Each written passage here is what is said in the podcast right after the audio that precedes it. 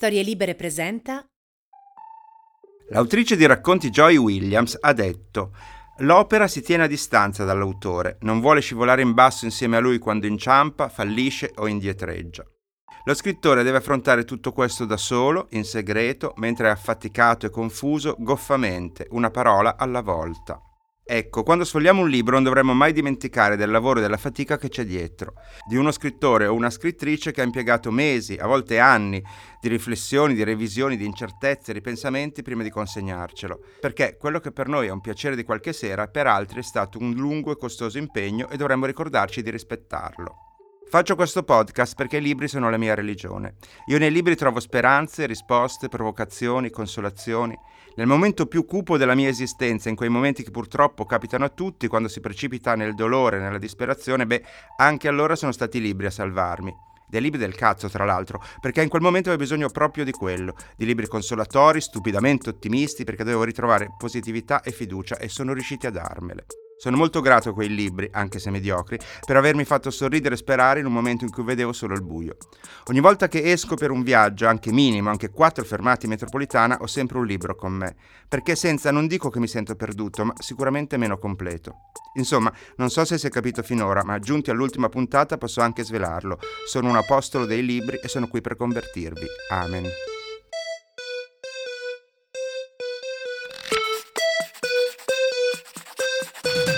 Sono lo scrittore Matteo Bibianchi e questo è Copertina, un podcast dove si spacciano consigli di lettura.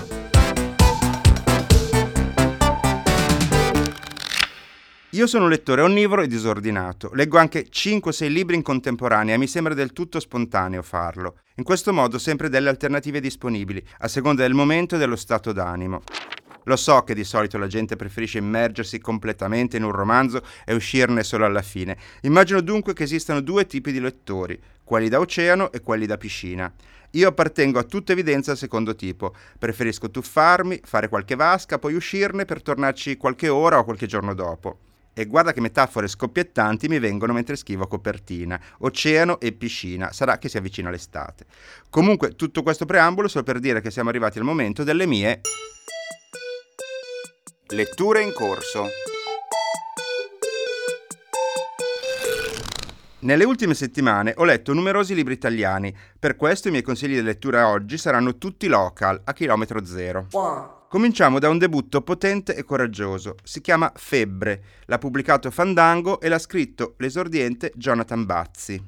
È un romanzo dichiaratamente autobiografico e credetemi, è raro trovare delle narrazioni tanto oneste e brutali sulla propria esperienza di vita. Il libro si sviluppa su 2 piani alternati. In uno seguiamo l'infanzia di Jonathan, vissuta alla periferia estrema di Milano, nelle stesse zone di confine raccontate nelle canzoni dei più famosi rapper in circolazione. Ma l'infanzia del protagonista non ha niente del fascino urba e gangsta dei pezzi in classifica su Spotify. Anzi, si svolge in un contesto molto popolare se non proprio degradato, in palazzi dove è normale avere per vicini spacciatori o criminali violenti che terrorizzano i condomini. Un ambiente da incubo per un bambino ipersensibile che ama i libri di favole e soffre di balbuzie, al punto da rinunciare alla scuola e all'amicizia per la vergogna di non sapersi esprimere. Il secondo piano narrativo è i giorni nostri. Jonathan, giovane adulto gay, che per mesi soffre di una febbriciattola inspiegabile, che lo debilita in maniera costante senza che i medici riescano a capirne la ragione, finché si scopre che il ragazzo è sieropositivo. Con una reazione curiosa lui prende la notizia con sollievo, finalmente sa di cosa soffre, ma sarà davvero quella la ragione? Un libro di una sincerità disarmante, che è anche un atto di coraggio di un autore che sceglie di mostrarsi senza filtri e senza maschere, e che ci aiuta a ricordare che parlare di certe cose si può, anzi si deve. Proseguiamo con il nuovo libro di Federico Baccomo. Il libro, pubblicato da Solferino, si intitola Ma tu sei felice? L'autore, ex avvocato, aveva esordito con lo pseudonimo di Duchesne nel 2009 con il romanzo Studio Illegale, diventato subito un grande bestseller da cui era stato tratto un film con Fabio Volo. Giunto al 6º libro, e avendo ormai da tempo riconquistato il suo vero nome, Federico Baccomo pubblica ora un romanzo dalla struttura originale, poiché è composto interamente da un unico dialogo, senza descrizioni, senza pause, solo la registrazione di un lungo scambio di opinioni fra 2 amici al bar. Gli amici parlano di tutto, dei figli, delle mogli, del lavoro, delle ambizioni, delle delusioni, dei tradimenti. Un ritratto dell'uomo medio italiano che a volte si rivela imbarazzante e meschino, a volte fa quasi tenerezza.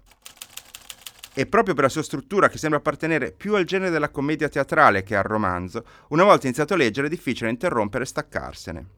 Gioco con l'autofiction invece Flavio Soriga, autore sardo fra i più noti della sua generazione. Nel suo nuovo romanzo, intitolato Nelle mie vene e pubblicato da Bompiani, l'autore mischia elementi autobiografici con altri di fiction, in un mix nel quale è difficile capire dove finisca la realtà e si innesti la finzione letteraria. Il protagonista è un autore televisivo in un momento di crisi professionale. Il programma in cui lavora viene chiuso e lui si interroga su cosa succederà ora del suo futuro. E intanto emergono anche numerosi ricordi della sua infanzia e prima giovinezza, in una Sardegna di provincia lontanissima dall'immagine standard di paradiso turistico, di un bambino curioso della vita, amante dei libri e costretto a fare i conti con la talassemia, una malattia che lo obbliga per il resto della vita a periodiche e inevitabili trasfusioni di sangue. Mischiando memoria e invenzione, drammi e ironia, fra colloqui con Maria De Filippi, avventure in macchina con cugine adolescenti, Soriga ha scritto il ritratto di un uomo che è fondamentalmente un isolano, legato in maniera imprescindibile alla sua terra e portandosi le sue radici e la sua indole ovunque con sé. Un romanzo perfetto per chi vuole scoprire una Sardegna assai diversa da Portocervo. E infine parliamo di Mattia Torre, uno sceneggiatore brillante, basti citare il fatto che è uno dei creatori della serie TV Boris e un collaboratore di Corrado Guzzanti, ma soprattutto probabilmente il miglior monologhista attualmente in Italia. I suoi testi sono stati portati a teatro da attori come Valerio Mastandrea, Geppi Cucciari, Paolo Genovesi e Valerio Aprea. Mondadori ha da poco mandato in libreria In mezzo al mare, una raccolta dei suoi 7 atti comici. Se siete frequentatori di teatro, è probabile che alcuni di questi li abbiate visti in scena. Se non lo siete, avete ora modo di recuperarli in questo libro. L'abilità maggiore di Torre è senza dubbio quella di saper raccontare la realtà quotidiana con un occhio curioso e divertito. I tic, le ossessioni, le debolezze, ma anche i piccoli atti di coraggio giornaliero che caratterizzano la vita di tutti quanti. Tra i 7 monologhi presenti cito in particolar modo Perfetta, il testo più lungo della raccolta, che è il ritratto di una donna di oggi e delle prove continue a cui è chiamata a rispondere in famiglia, al lavoro, in società, per mantenere quello standard di successo e realizzazione che il mondo sembra pretendere da lei. Se amate quegli autori in grado di tratteggiare il reale con molta ironia, come Diego De Silva o Francesco Piccolo e i suoi momenti di trascurabile felicità, allora è probabile che amerete anche questo libro. Prima di chiudere questa rubrica vi faccio un'ultima segnalazione. Ovviamente a copertina non parlo e non lascio che si parli di libri miei, perché sarebbe inopportuno. In questo caso però mi permetto di citare questa raccolta perché ne sono l'inventore ma non l'autore. Si tratta del nuovo dizionario affettivo della lingua italiana, edito da Fandango e curato da me insieme a Giorgio Vasta. In pratica abbiamo chiesto a 368 scrittori di dirci quale fosse la loro parola più amata e perché. Il risultato è un vocabolario anomalo e personalissimo, in cui quasi tutti gli autori del paese, da Roberto Saviano a Sandro Veronesi, da Michela Murgia a Chiara Gamberale, da Andrea Camilleri ad Alberto Arbasino, ci hanno fornito la loro privata definizione delle parole a cui sono più legati. Un esperimento letterario che ha anche una riflessione sulla lingua e un'antologia sui generis, con voci che non potrebbero essere più diverse, dal comico al politico al surreale. Se vi va, dategli un'occhiata. E ora è il momento di scoprire chi è l'ospite di oggi nella nostra rubrica Fidati di chi ne sa. La libraria di oggi viene da Vigevano, dalla libreria Le Notti Bianche, si chiama Ludovica Giuliani. Benvenuta Ludovica. Ciao.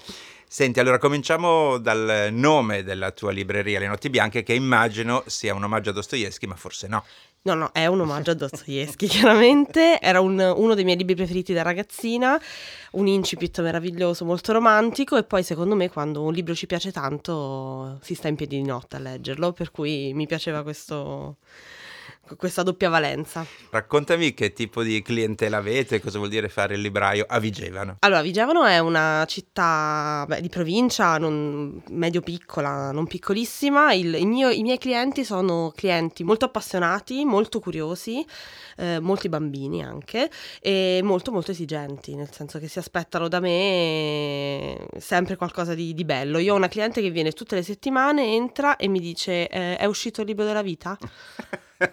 E tu ce l'hai? No, il libro della vita no, o meglio spero di dargli delle cose belle, poi il libro della vita aspettiamolo ancora.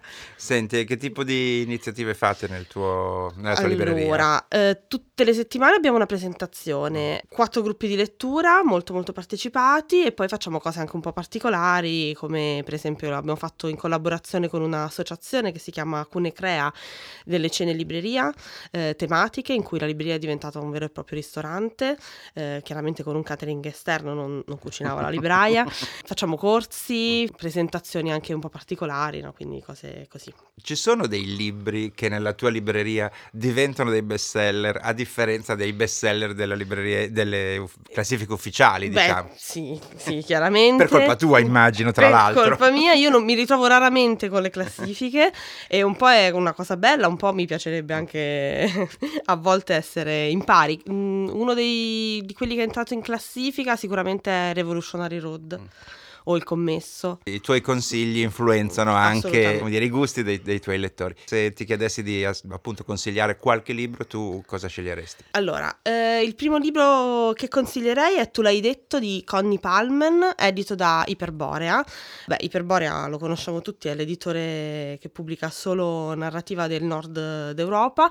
Questo è l'esordio di un'autrice olandese ed è la storia tra Sylvia Plath e Ted Hughes, che tutti sappiamo che è finita tragicamente, però romanzata dal punto di vista di lui, per cui ribalta completamente tutta la storia che conosciamo e ci dà una chiave di lettura molto particolare sia su due grandi poeti che su una storia d'amore che sembra partire in maniera, tra virgolette, lenta, in realtà è davvero travolgente. Il secondo libro potrebbe essere Città di morti di Herbert Lieberman, edito da Minimum Fax, è uscito l'anno scorso, poco prima di Natale se non sbaglio. La particolarità è che è un thriller con delle punte di noir molto molto forti, per cui si vive molto di notte. New York, l'ambientazione, è assolutamente una delle protagoniste e il protagonista principale, un anatomopatologo molto molto bravo nel suo lavoro, a cui rapiscono la figlia. La caratteristica è assolutamente una scrittura altissima, per cui molto letteraria, che va bene sia per chi ama il genere, per cui il thriller, che per chi non lo ama particolarmente, unito a una tensione e anche una brutalità nella scrittura pazzesca. So che Carlo Lucarelli è un grande fan di questo libro, per esempio. Sì. Quindi evidentemente piace anche, diciamo, agli esperti del genere. Allora, il terzo libro è passato tanto tempo di André Dubus III, edito da Feltrinelli, uscito da pochissimo, ed è la storia di un uomo che non vede la figlia per 40 anni, per un motivo che chiaramente non spoilerò, e andrà a cercarla nuovamente. Sono solo 3 personaggi, ma la caratteristica è una scrittura altissima, veramente molto alta. Le prime 100 pagine possono risultare un po' difficoltose, ma bisogna assolutamente andare avanti, perché è un romanzo che racconta come a volte l'amore, anche quello che non vogliamo provare, sia assolutamente più forte di noi, a volte anche molto doloroso. La rappresentazione psicologica dei personaggi è bellissima. Mi piace sempre sentire i consigli dei librai, perché vedo proprio una passione che si trasmette anche, diciamo, in chi sta ascoltando. E poi concludo sempre chiedendo degli aneddoti sulla vita in libreria, perché quando me li raccontano io mi diverto personalmente molto. Immagino ne hai anche tu qualcuno. Sì, allora, innanzitutto da me rubano solo il Conte di Montecristo. In che senso, scusa? O meglio, il Conte di Montecristo è stato rubato più volte in più edizioni, per cui io non lo tengo più, solo su ordinazione. Ho un cliente che probabilmente lo ama particolarmente e quindi me lo ruba sempre e ho smesso di tenerlo. C'è un vuoto perenne nella tua libreria, non andate a comprare il Conte di Montecristo, ordinatelo, va bene. Poi non so, una volta mi hanno chiesto, sono entrati, una signora si aggirava per la libreria in maniera un po' stupita, si guarda intorno, mi guarda e mi dice ma come funziona questo posto? E tu cosa gli hai risposto? E io gli ho risposto che funzionava, che si sceglieva un libro, si legge, si compra, prima si paga e poi se è piaciuto si torna in libreria. Ma lei era davvero stupita. Grazie mille a Ludovica per questi consigli e per questi racconti. Grazie a te. Ciao. E dopo Ludovica e il suo intervento noi siamo arrivati agli sgoccioli. In questo podcast, come sapete, gli scrittori intervengono per consigliare quelli che sono i loro libri preferiti attraverso dei messaggi vocali lasciati sul mio telefono. L'ultimo a lasciare il proprio contributo vocale in questa stagione è Tiziano Scarpa, scrittore e poeta prolifico che ha scritto saggi, racconti, drammi teatrali, raccolte poetiche e romanzi, fra i quali Stabat Mater, col quale ha vinto il premio Strega nel 2009, e l'ultimo, Il cipiglio del gufo, pubblicato da Einaudi l'anno scorso. Scarpa ci consiglia un libro molto originale pubblicato dall'editore indipendente Exorma. Sentiamo. Si intitola L'idioma di Casilda Moreira, il romanzo di Adrian Bravi che vi consiglio. Adrian Bravi è uno scrittore argentino che vive nel nostro paese da molto tempo e ormai scrive direttamente in italiano.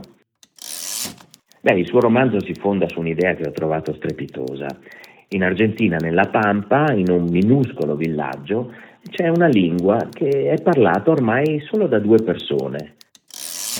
Intanto bisogna arrivare fino a lì e poi trovarle queste due persone, farle dialogare per trascrivere la loro lingua e per capire come funziona la grammatica, che lessico ha. E Annibale, che è un giovane etnolinguista italiano, parte dal nostro paese proprio per fargli parlare, per ascoltare la loro lingua, trascriverla prima che svanisca. Solo che è arrivato lì una vera avventura per rintracciarli, poi si trova davanti a un rifiuto assurdo, quasi comico. Casilda e Bartolo non ne vogliono sapere di parlare fra di loro, erano innamorati da giovani, ora sono vecchi e si evitano, non si rivolgono più la parola, non c'è niente da fare. È una bellissima storia di un'avventura fatta di un tentativo di salvare le cose che scompaiono. Salvare, se non l'amore che ormai è andato perduto, almeno le parole. Salvare le parole che hanno saputo riconoscere l'amore, che hanno saputo nominarlo l'amore. L'idioma di Casilda Moreira di Adrian Bravi è un romanzo edito da Exorma. Grazie mille Tiziano. E a proposito di segnalazioni letterarie, ve ne segnalo una in forma di podcast. È il podcast realizzato da Valerio Millefoglie intitolato Pasilinna Memorial Tour.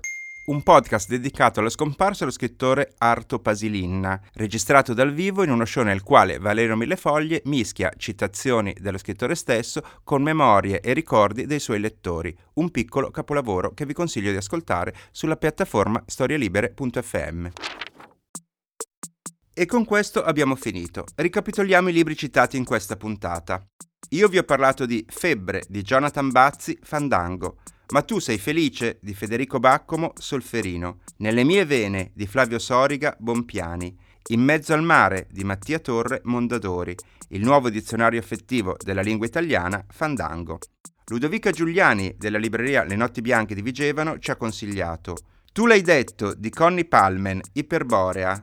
È passato tanto tempo di André Dubus III, Feltrinelli. Città di morti di Herbert Lieberman, Minimum Fax. Infine, Tiziano Scarpa ha recensito per noi L'idioma di Casilda Moreira di Adrian Bravi, edizioni Exorma. Vi ricordo che trovate tutti questi libri e anche l'elenco degli altri citati nelle puntate precedenti sul sito storielibere.fm. Per accedere vi basta selezionare l'episodio a cui fate riferimento e cliccare sul link Mostra le informazioni. E con questo siamo arrivati alla fine di questa prima stagione. Copertina ritorna a settembre, ma nel frattempo io non vi lascio soli. A breve uscirà un altro mio podcast ispirato alla rivista di narrativa Tina che dirigo da anni. Un gruppo di attori e attrici ha letto alcuni dei migliori racconti presenti sulla rivista in una serie di serate registrate dal vivo, più o meno come un audiolibro, ma con gli applausi e le risate sotto. State accorti che fra un po' andrà online. Prima di salutarvi io ringrazio Storia Libera per avermi permesso di realizzare questo programma che era un mio sogno da tempo. Lo studio Jack Legg per la realizzazione tecnica, tutti gli scrittori, le scrittrici, i librai e le libraie che hanno contribuito e soprattutto voi ascoltatori che avete regalato a questo podcast dei risultati giuro insperati. Ci risentiamo dopo l'estate carichi di nuovi consigli. Voi mi raccomando fate come me, non smettete mai di leggere. Ciao! Ciao.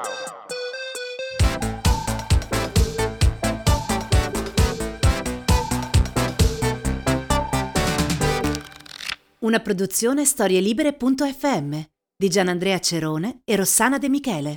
Coordinamento editoriale Guido Guenci. Post-produzione audio Simone Lanza per Jack Legg.